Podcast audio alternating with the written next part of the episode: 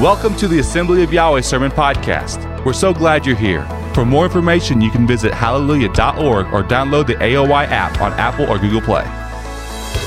The doctrine of the Trinity.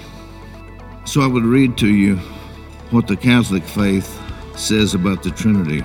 And the Catholic faith is this that we worship one God in Trinity, and Trinity in unity, neither confounding the persons nor dividing the substance.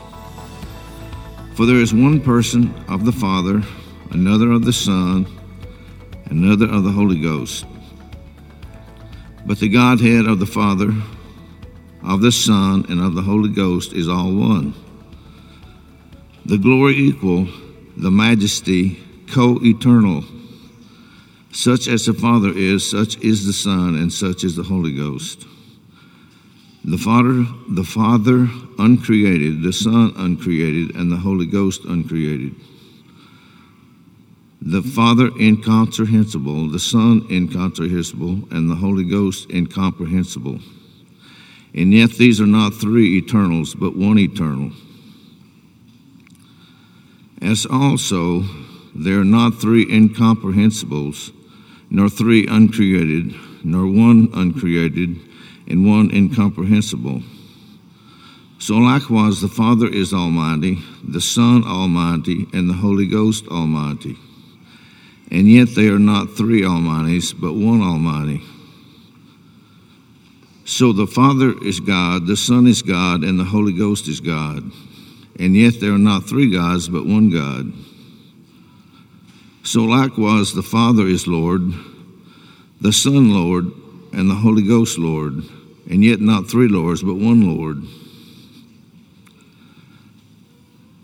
For like as we are comp- compelled by the Christian verity to acknowledge every person by himself to be both God and Lord, so are we forbidden by the Catholic religion to say there be three gods or three lords. The Father is made of none, neither created nor begotten. The Son is of the Father alone, not made, not created, but begotten. And this goes on for a while, so I won't continue with that reading, but I would just mention that some of this don't seem to make a lot of sense. And uh, some of what I'm going to talk about today is in this book called The Doctrine of the Trinity Christianity's Self Inflicted Wound.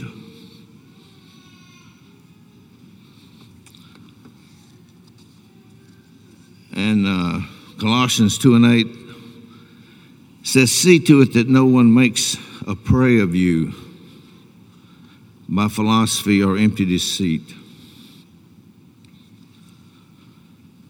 And I would turn with, if you would turn with me to Acts chapter 20 and verse 25.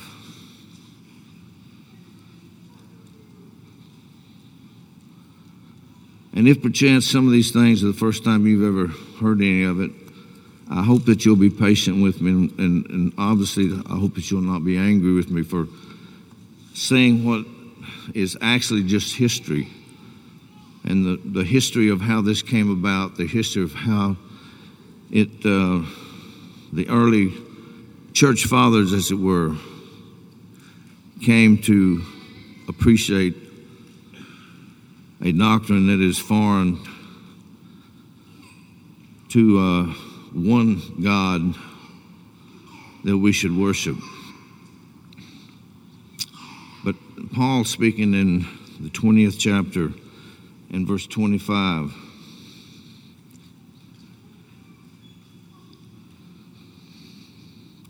And now, behold, I know that all, all of you among whom I have gone preaching the kingdom will see my face no more.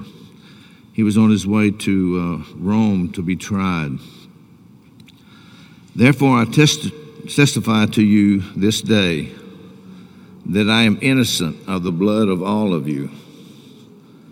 For I did not shrink from declaring to you the whole counsel of Yahweh. Take heed to yourself and to all the flock, in which the Holy Spirit was made, has made you overseers, to care for the assembly of Yahweh, which he obtained with the blood of his own Son.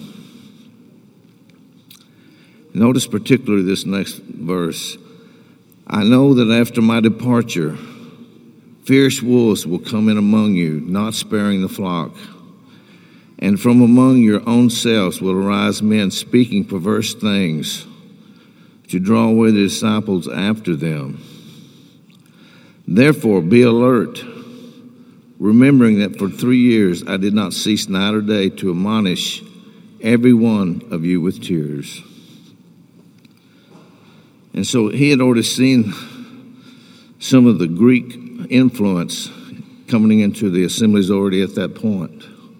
And so he gave warning to his people and even said that after my departure, things will change and there'll be grievous wolves that come into the flock.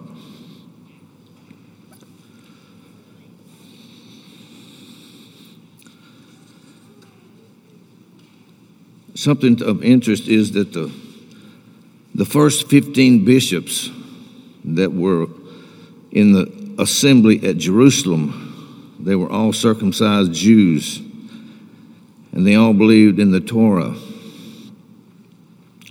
And the congregation over which they presided were united with the idea of the law of Moses and the doctrines of Messiah. And the Jewish converts who laid the foundations of their early assembly soon found themselves overwhelmed by the religions that were the, the, many people that were coming into the assembly from the pagan religions. And sadly, so, so many of them did not lay down all of the things that they had learned in the early days.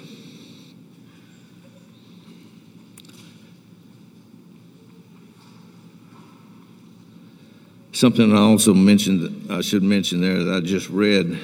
Yeah, Paul said, I did not fail to speak to you all the counsel of Yahweh. But if you'll notice all the writings of Paul, he never spoke about the Trinity. So you might think about that. that where, did, where is his writings that he spoke about the Trinity? And some of the things that we just read. Does that ring? Do you remember reading that anywhere in the Bible? So something before we start. I might read some of the things, even in the New Testament, much less what's in the Old Testament. But 1 Corinthians 8 and 4 Yet for us there is one Elohim, the Father, from whom are all things. Sounds like the Shema from Deuteronomy 6 and 4, doesn't it? 2 Timothy 2 and 5. For there is one Elohim. 1 Timothy 1 and 17, he says, the only El. Galatians 3 and 20, for Elohim is one.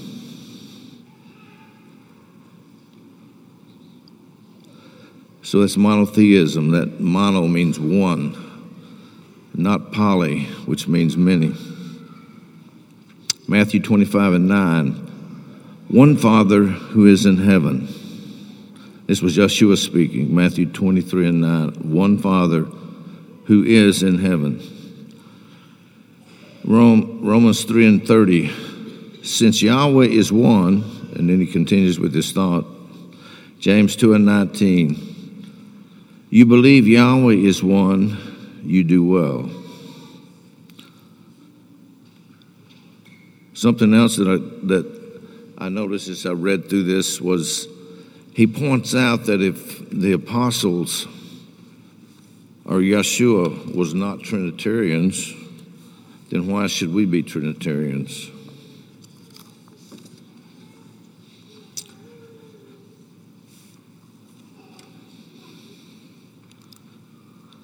Some of this that I'm going to be reading to you because it's kind of a history of the early church of the first 380 years, so to speak.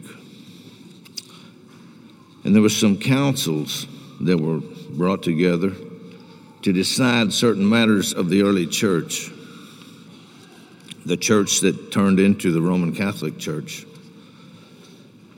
And that took a matter of many, many years. It didn't happen quickly, but it happened over much time.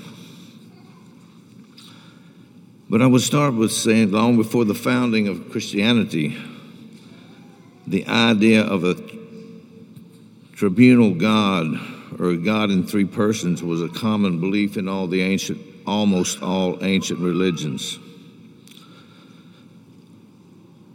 They, they had a lot of minor deities, but they distinctly acknowledge that they're one supreme God who consists of three persons. The Babylonians used a triangle to represent this three in one God. And that, by the way, is now the symbol of the modern Trinitarians of today. The Hindu Trinity was made up of the gods Brahma, Vishnu, and Shiva. The Greek triad was composed of Zeus, Athena, and Apollo. And these were said by the pagans to agree in one. That's kind of a common statement today. One of the largest temples built by the Romans were constructed in, in present day Lebanon to the trinity of Judah, Jupiter, Mercury, and Venus. In Babylon, the planet Venus was revered as special and was worshipped as the trinity consisted of Venus, the moon, and the sun. This triad became the Babylonian Holy Trinity in the 14th century before Messiah was born.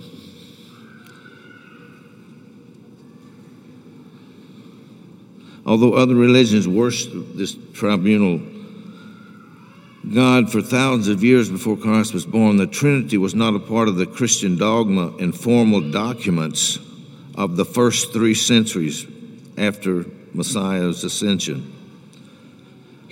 So pay real close attention to that. That did not come into any of the history, come into any of the pages of, uh, of history about the church until the third century after the ascension of the Messiah.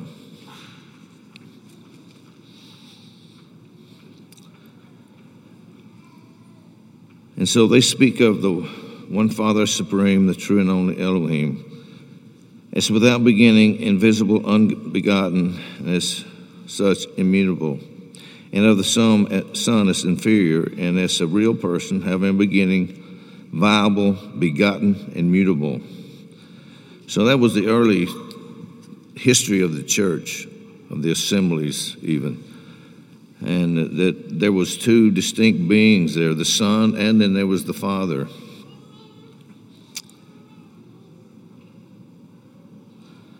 And there was no formal established doctrine of the Trinity until the fourth century. And that is fully documented historical fact. You can Google that yourself when you get home tonight or this afternoon and, and look these things up. It's real simple to do that. And uh, yet, so many people do not have not put any time in on study of this at all.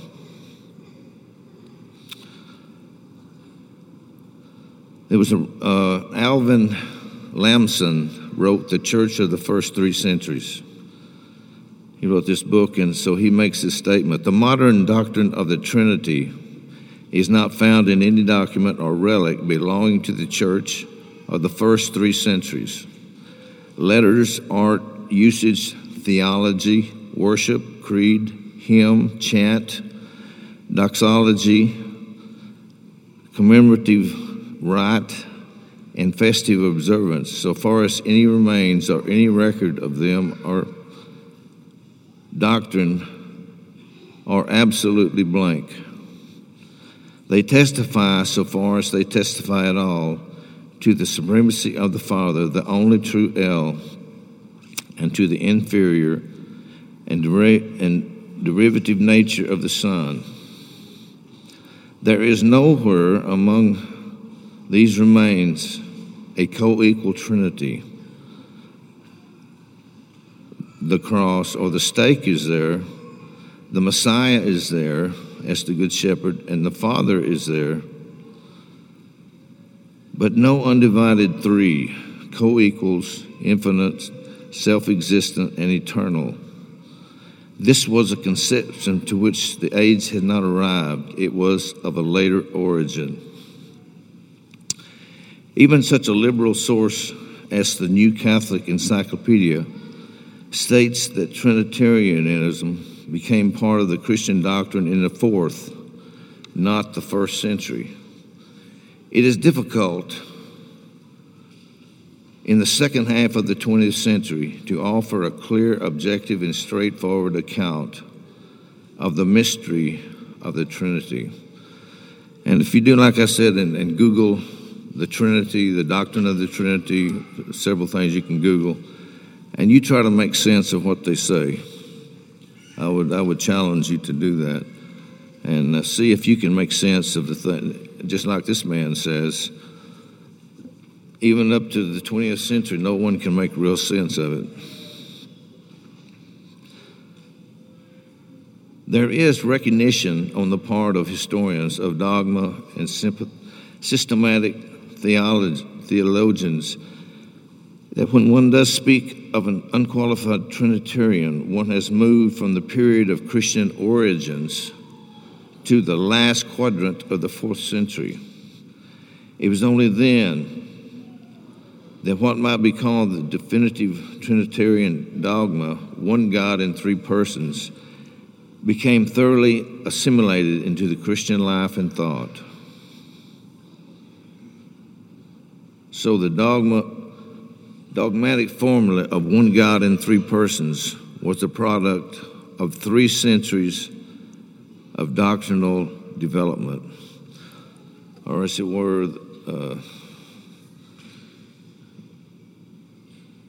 the uh, theory of it's a theory it's another theory of evolution. It, it, they, it came from what we call the shema which is from deuteronomy 6 and 4 to now what the trinitarians i read to you as we began this talk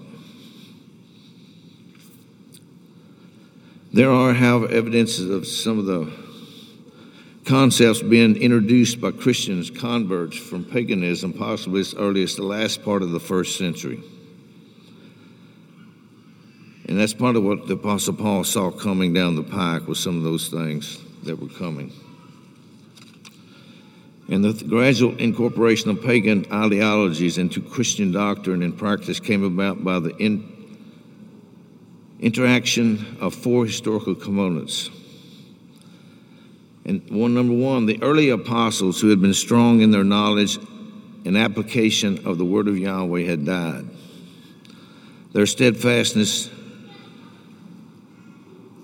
to Yahweh's doctrine was no longer a living example to the followers. So the ones that had walked with Messiah on this earth, he had taught them hour upon hour were no longer around to reference. Number two, the anticipation of the speedy return of Messiah subsided in the minds of many Christians as time went on. So that you know, it says, it, you know, Yeshua spoke of the resurrection and of the coming things of the end time. And as time went on, those things became more vague. And so, and then in three, many pagans who were converted to Christianity still adhered to some of their previous beliefs and practices. Thus, the pure, pure Christian doctrine of the first century was quickly corrupted. And then, four, due to the above three elements, many people began anticipating a new revival or a new administration to replace the old. And the political climate was anti Jewish, and that was because uh, they were not favored by the the rulers of Rome. And they had rebelled several times, and so they had been put down, you know. Uh, the, the rebellion of, of 70 AD, and then also that was when the temple was destroyed, and then later the Bar Kokhba revolution in 135, I think it was. And so nobody, the, the uh, rulers of Rome, the Caesars did not appreciate this people. And so they did a lot of things. They killed thousands and thousands of them from time to time. And uh, so to be a, a Jew meant that you were a second class citizen of that time and place. And so more and more people wanted to get away from anything that was Jewish.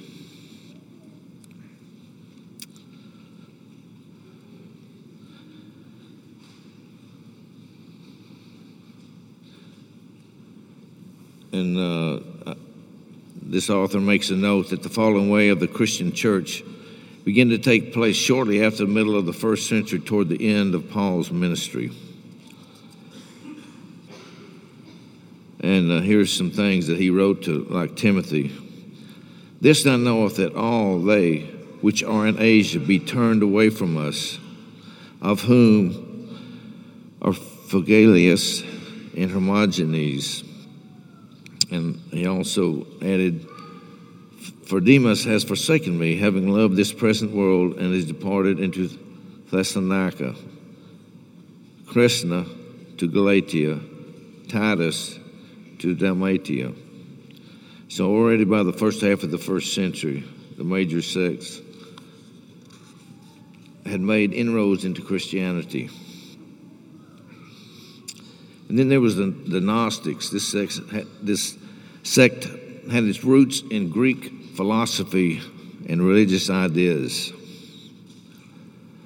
They believed that Yeshua was a deity his physical body being either just an appearance or something he borrowed temporarily.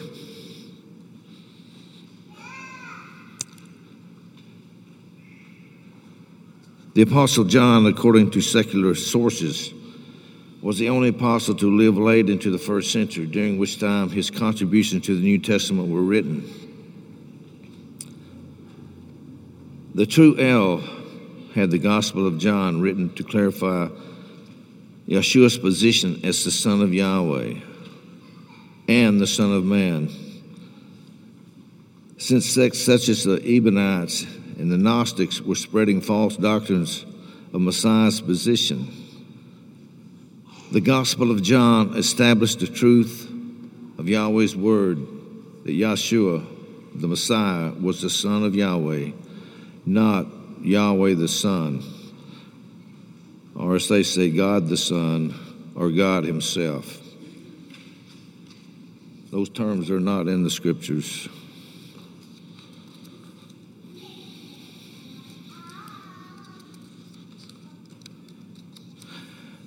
So, with the rise of these various sects, the truth of Yahweh's word became infiltrated by idolatrous worship and theories.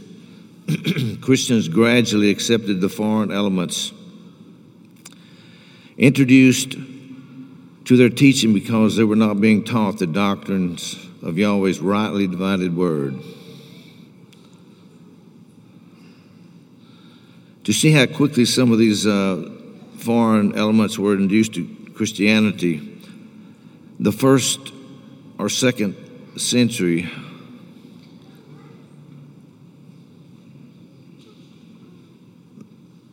their doctrine was written uh, this doctrine was written somewhere between 80 AD and 120 AD.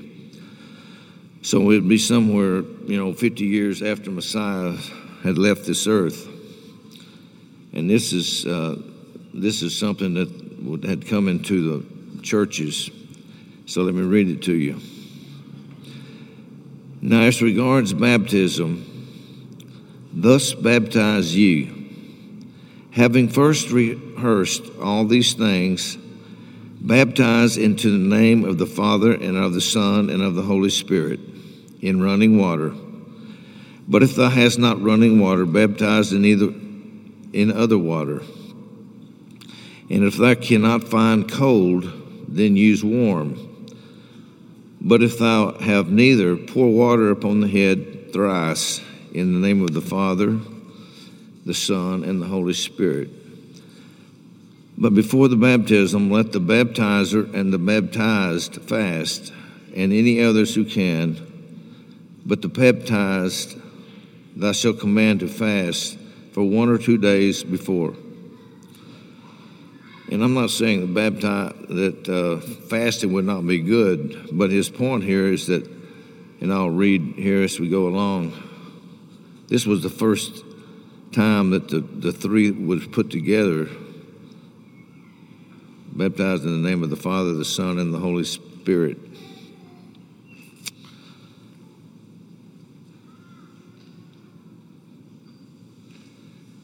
And uh, if you have a King James Bible, you'll notice also in 1 John chapter 5, uh, verses 6 to 8, it says, This is he that cometh by water and blood, even Yeshua Messiah, and not by water only, but by the water and blood. And it is the Spirit that bears witness, because the Spirit is truth. For there are three that bear witness in heaven the Father, and the Word, and the Holy Spirit, and these three are one. And there are three that bear witness in earth the Spirit, and the water, and the blood, and these three agree in one. But these verses do not appear in any of the early manuscripts. The words added begin in verse 7 with in heaven and go to the in earth in verse 8. There's about 15 or 16 words there that someone has added. And when it says that these are, do not appear in the early manuscripts, what it means is if I write you a letter and it has something in it or does not have something in it, and then later on someone makes a copy of that letter, and then somebody makes a copy of that letter, and as you pass it down, suddenly you find a copy of this letter and it has something that the first letter don't have, you know it was added.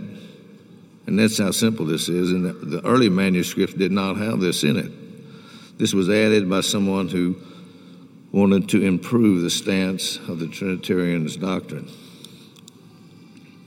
And this is easily verified if you want. Uh, it's a footnote in almost any Bible that you have, unless it's the older King James. And even some of them have a footnote that said this is not found in earlier manuscripts.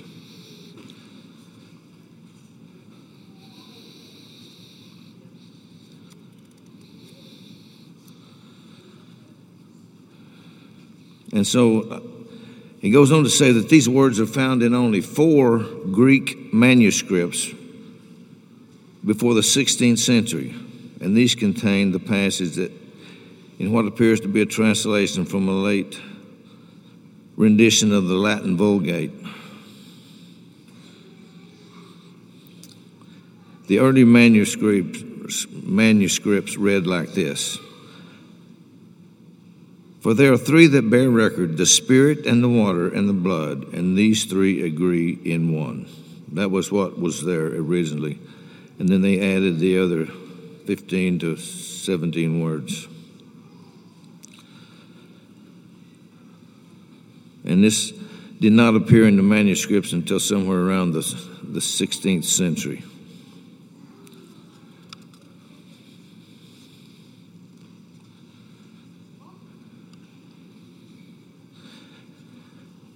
And so, uh, since the corruption of First John had not yet occurred by the fourth century, promoters of so this didn't happen until the 16th century. And so in the fourth century, the promoters of the Trinity, uh, they needed something else. And so they, in your Bible, they also, if you read in Matthew 28 and 19, says, Go ye therefore and teach all nations, baptizing them in the name of the Father and of the Son and of the Holy Ghost. And these verses appear in all manuscripts after the fourth century, by which time the Trinity doctrine in order to become a part of the formal doctrine and writing. It would not have been difficult for scribes to insert in the name of the Father and of the Son and of the Holy Ghost in place of the original in my name.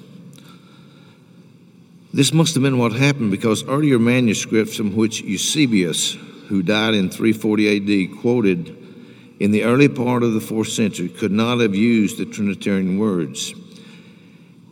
He, he cited Matthew 28 19 18 times without once using uh, that phrase, baptizing them in the name of the Father and the Son and the Holy Ghost. That was not in there. But he was guilty, as many or he had political pressure applied to him. He goes on and says there are only two manuscripts from the fourth century which contain Matthew 28 19 and none from previous centuries. In the fourth century, Eusebius was asked by the Emperor Constantine to make 50 copies of the New Testament. None can be found today. Most likely they have been amended, mutilated, lost, or destroyed. But the 18 times that Eusebius quoted the passage correctly are found in his writings prior to the Council of Nicaea where the subject of the person of Messiah was brought to a head. After the council, Eusebius quoted it three times using the Trinitarian formula, which shows the political and religious impact of the Nicene decision. Justin Martyr, the Christian who wrote in the middle of the second century, never quoted that verse that way whenever he quoted it, he never had in the name of the Father, the Son, and the Holy Ghost. Nor did some other famous people that he mentions here. And so his supposition is that it was not in the earlier manuscripts.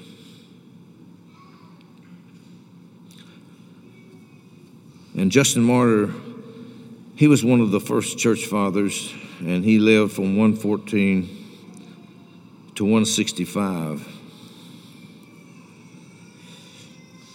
And he was one of the first to speak of Yeshua as pre existing. And though he acknowledged that not all of his fellow believers shared that view.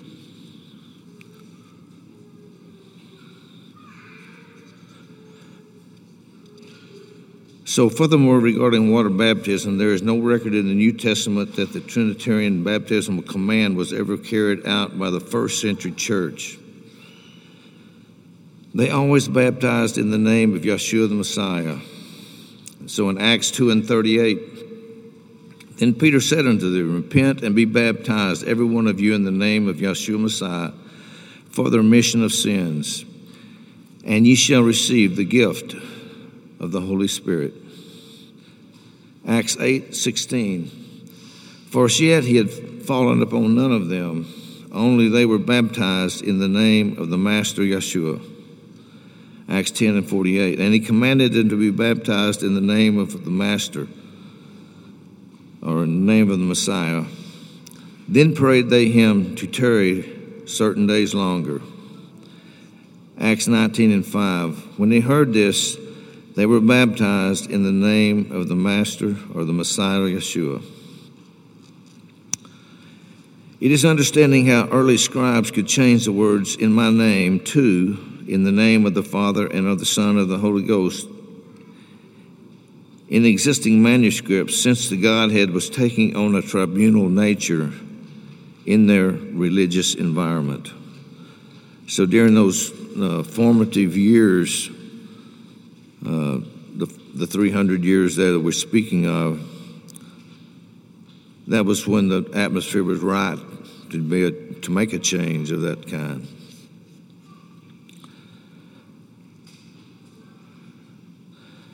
But the attempt to uh, suppress the early church came to an end when Constantine came to power. And he came to power uh, somewhere around 312. And some 13 years later, he didn't like the idea of, of having uh, political uh, unrest over a doctrinal issue. He became a Christian, even though he was he grew up being a sun worshiper, and he never seemed to have gotten away from it even throughout his life. If you read his his history, he even though the one of the things that you might not realize, you probably do, but is that a lot of times the, the pagans would come into the Christianity but they were so used to worshiping many gods that they didn't think anything of worshiping Yahweh and other gods. That was normal to them because that's where they grew up. That's how their whole society was.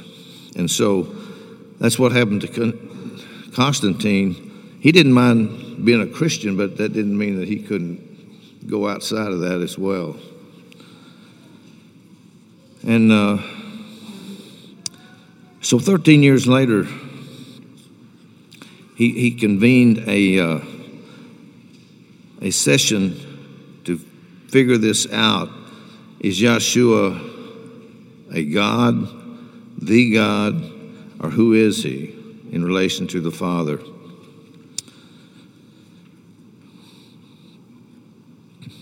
Anyway, he issued an edict in Milan, Milan which granted Christians the same right as followers of other religions. And Constantine soon began to grant special favors to Christians, which made conversion to Christianity a ticket to political, military, and social promotions. So he, he since he was a Christian, he began to he began to give them favors and make laws in favor of them. And so pretty soon some people would join the church just so they'd have a political advantage or advantage of, like he said, military. Maybe you get a promotion where you used to not. And uh, so thousands of non Christians began joining the church for political favors. But in return for granting special favors and acting with leniency, Constantine insisted that he have a strong voice in church affairs. So early in the fourth century, he wanted to find out the idea of Yeshua being co equal with God the Father. It began to gain a wider base of support. And yet there was a, there was a whole group, many, that did not support that idea. And so he uh,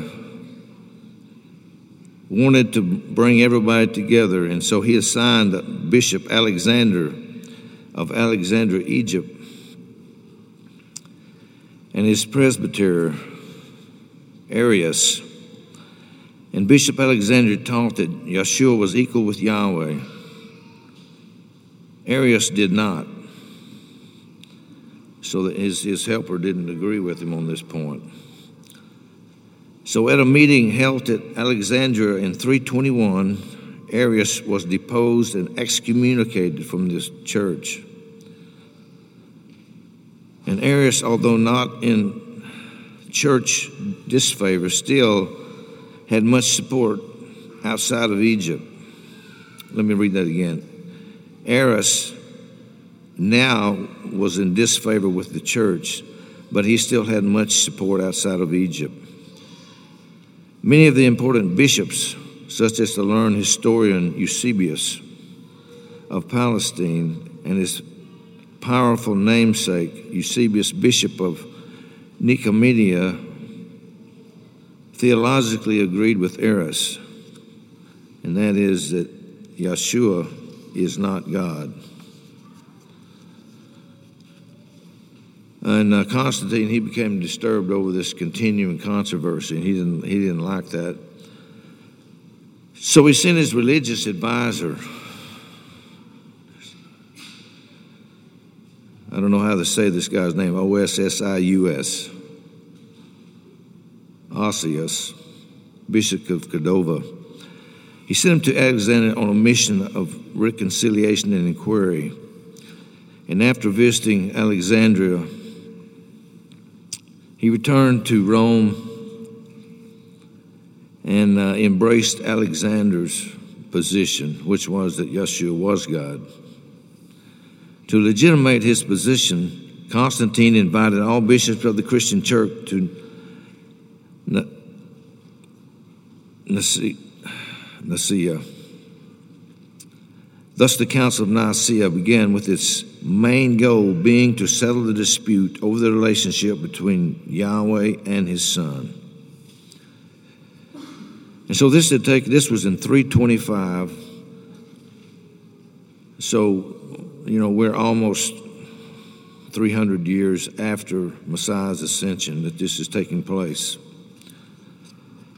And this is a famous uh, council. It brought together like 220 bishops. And I'd like to very carefully read about this proceedings. Constantine, who was in control of the proceedings, used his political power. Now it didn't it didn't seem to even matter to Constantine which side of the thing he fell down on. He just wanted his his uh, advisor, his religious advisor, to tell him which way he should go on this. And so he, he went down to Alexandria, Egypt, and talked with Alexander, the Bishop Alexander, and he took his position and decided it was the right position, I guess. And he came back and told Constantine this. So Constantine adopted that for his own uh, theological thinking. And so here is how it went. And Constantine, who was in control of the proceedings, used his political power to bring pressure to bear on the bishops to accept his theological position. The creed they signed was clearly anti Assyrian, or the opposite of the guy that they excommunicated. In other words, the Creed of Nicaea embraced the Son as co equal with God 218 of the bishops signed this creed, although it was actually the work of a minority that put it together. And out of 220, 218 of them signed this position. The Encyclopedia Britannica summarizes the proceedings of the Council of Nicaea as following The Council of Nicaea met on May 20th, of 325, Constantine himself presiding, actively guiding the discussion, and personally proposed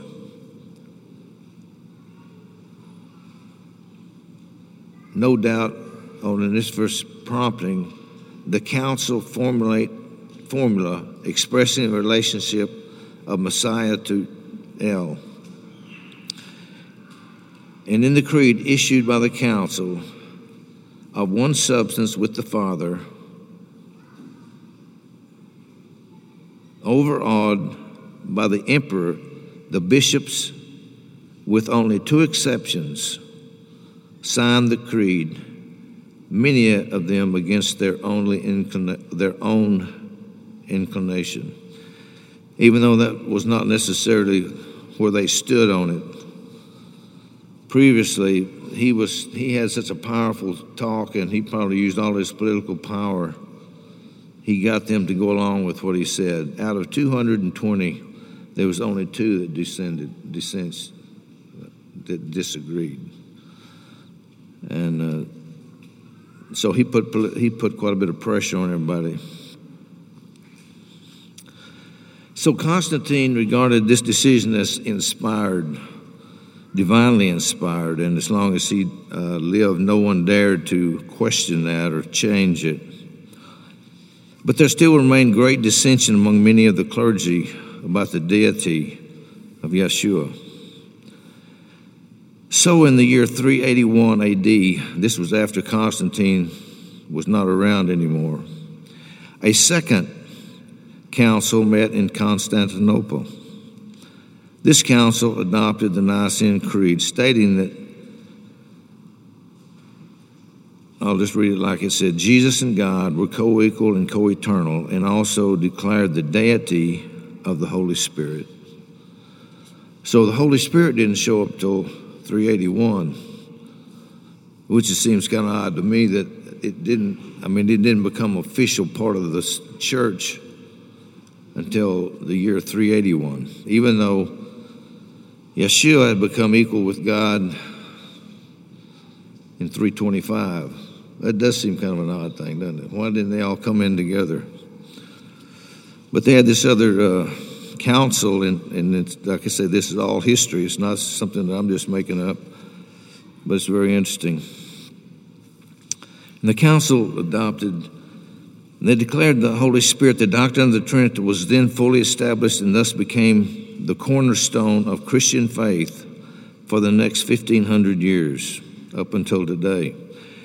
Clearly, historians of the church dogma and systematic theologians agree that the idea of a Christian Trinity was not a part of the first century church.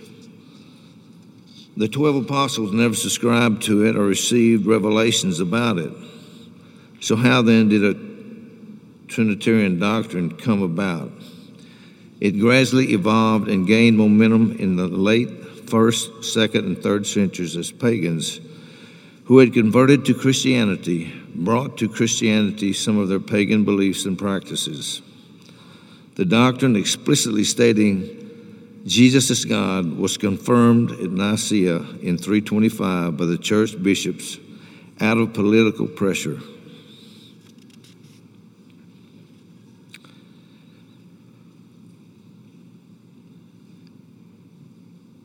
And so in uh, 3, 381, this was reaffirmed, and also from that point on was the deity, the deity of the Holy Spirit was established. And since that time, the God in three person doctrine has been adhered to, although it, as though it had divine revelation. And so, uh, approximately 350 years after Yeshua's ascension, we get the doctrine of the Trinity.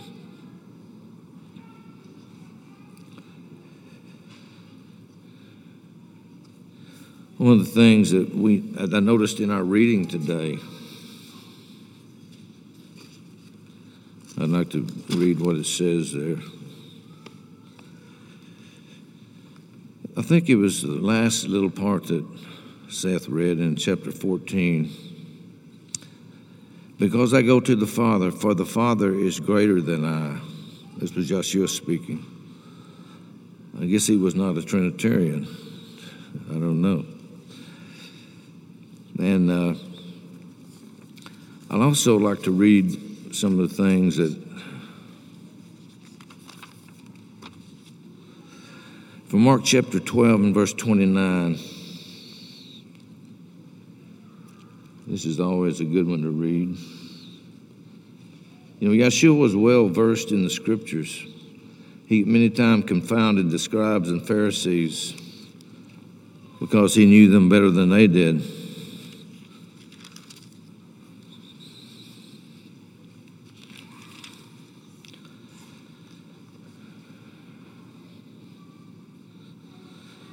One of the scribes came up and heard them disputing with one another, and seeing that he answered them well, they were always trying to trap him in some of his words. And so this one scribe came up, and, uh, you know, the scribes were well versed in the Torah. They just didn't like keeping it because they were the ones that copied it. So they had a good understanding of what was in it. They just didn't always do what was in it. But one of the scribes that did that was his job of copying the Torah. He heard them disputing, and he said, asked this question: Which commandment is the first of all? And this is Yeshua speaking. He answers, and he answers from Deuteronomy. Of course, it was not. They don't have. He didn't say Deuteronomy six four because they didn't have the. They just had. It was just a continual document. But that's what we call it, Deuteronomy 6 4, the Shema. The first is, Hear, O Israel, Yahweh our Elohim, Yahweh is one. And you shall love Yahweh your Elohim with all your heart, and with all your soul, and with all your mind, and with all your strength.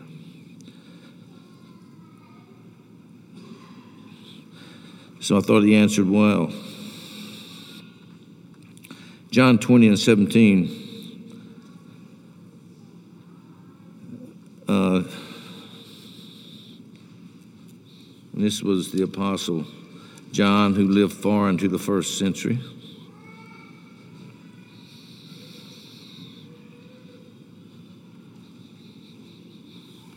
What did I say, 17?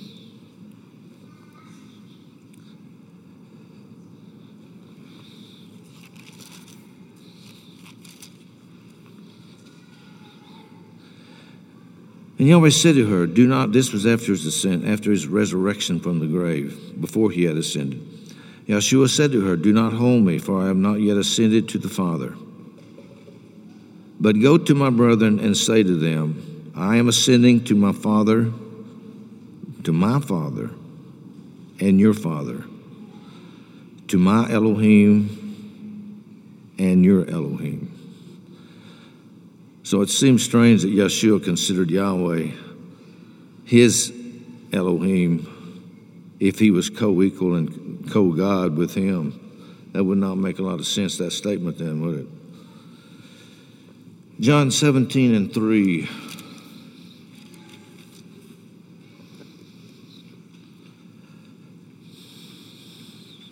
And this is eternal life, that they know thee, the only true El and Yeshua Messiah, whom thou hast sent. So he's very explicit, but they are not one and the same or three and one or whatever. He's very careful to, to say the one, the only true El.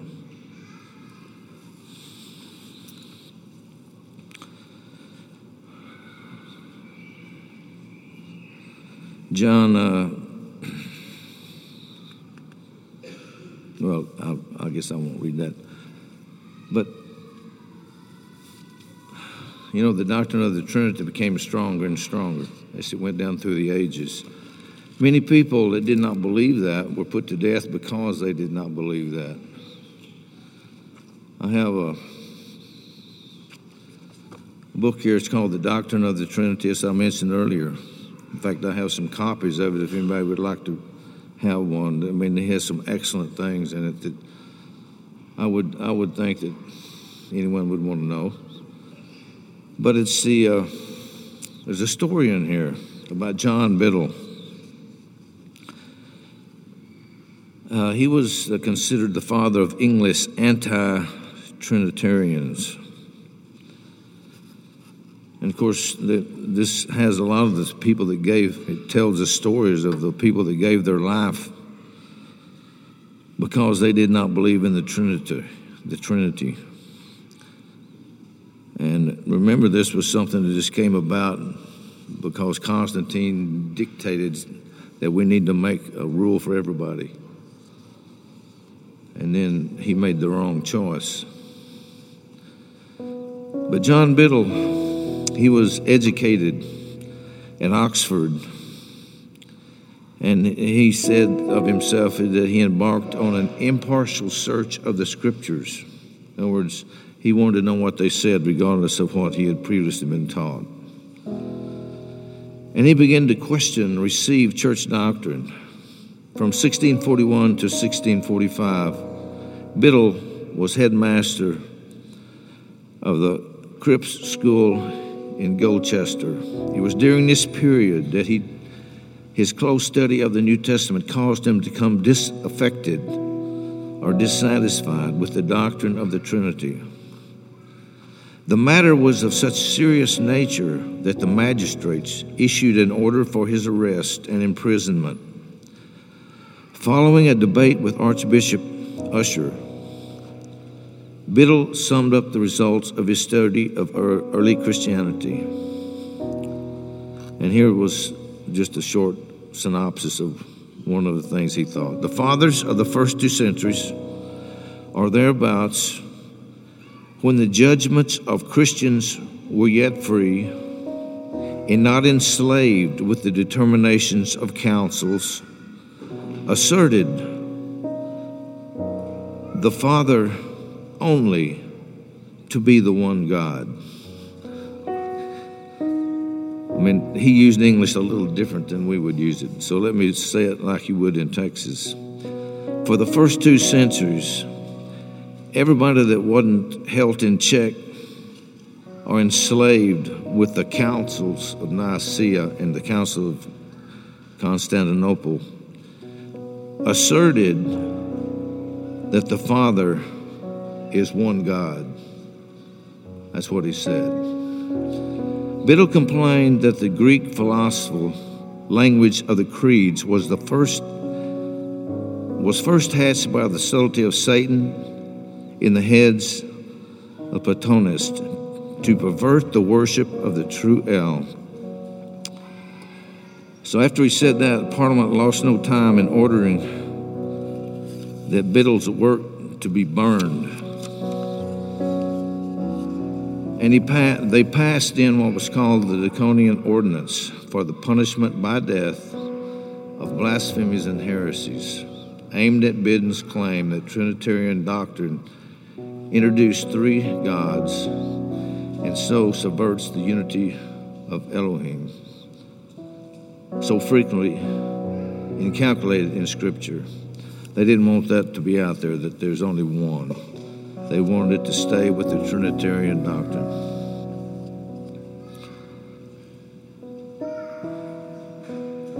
For who is there, if at least he dare make use of reason in his religion, who seeth not that this is as ridiculous as one would say, Peter is an apostle, James an apostle, John an apostle, yet there are not three apostles, but one apostle. That was one of his arguments. And so in 1655, Biddle was committed to the Newgate prison for publicly denying that Jesus Christ was the Almighty or the Most High God. Supporters of Biddle were quick to point out that all Christians must be considered guilty of death by Parliament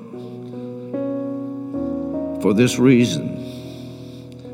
For he saith that the Messiah died. He saith that Messiah was not God. For God could not die. But every Christian saith that Messiah died. Therefore, every Christian saith that Messiah was not God. I don't know if you follow that last bit of reasoning, but in other words, an eternal God could not die. And yet you claim that Yeshua had to die, so that in itself would prove that he is not God. And uh, though only 47 years old, Biddle has spent nearly had spent nearly 10 years of his life in prison for his insistence that Yahweh was a single person. He died in prison in 1662, a victim. It's called odium something other. And the filthy conditions of the place to which he was lodged, or the prison. And he goes on to talks about Sir Isaac Newton and John Locke and some of these famous men that also did not believe in the Trinity. Thomas Jefferson was one. And it's very interesting once you start studying the history of some of these things, how far we have come from the simple truths that we're taught throughout Scripture. I might even read one of those simple truths from Psalms. If you would bear with me, let's read from Psalms 83.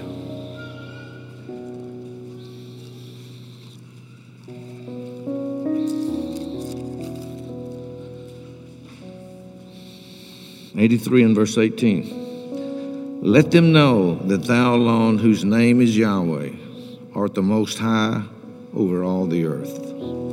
Thank you.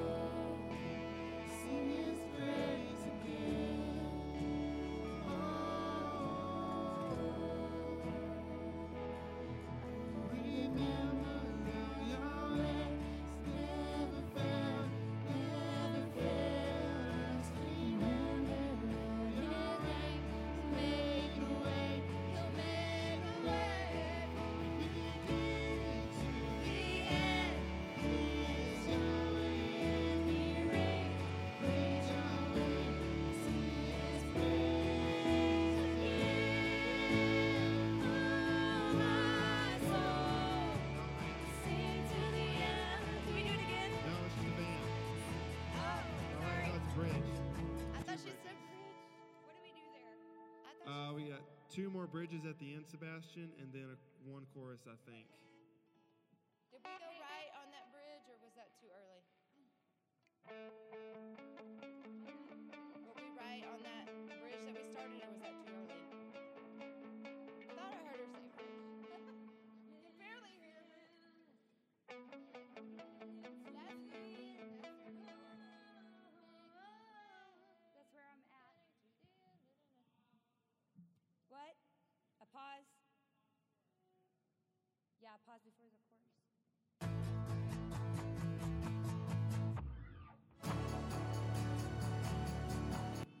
sounded cool.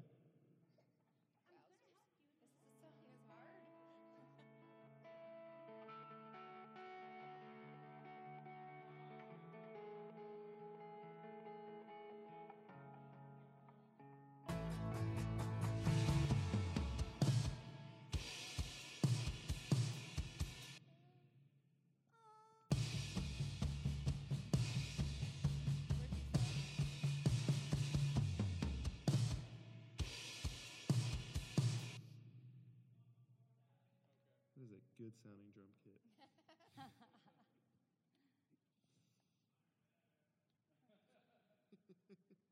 Where are you starting us, Ruben?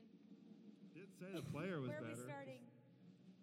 Uh, I say we come out of that last chorus before we revamp That for the oh. Yeah. Right.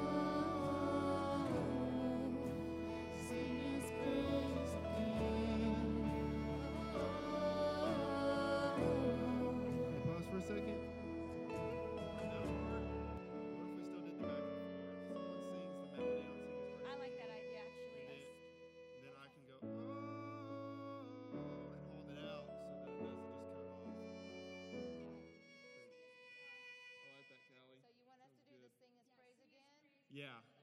Yeah. Do oh. Someone do the melody on that, and then I'll do the O's.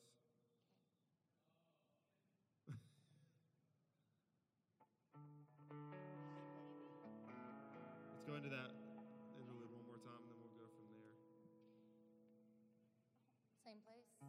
Or just the O? Huh? Same place, yeah. starting?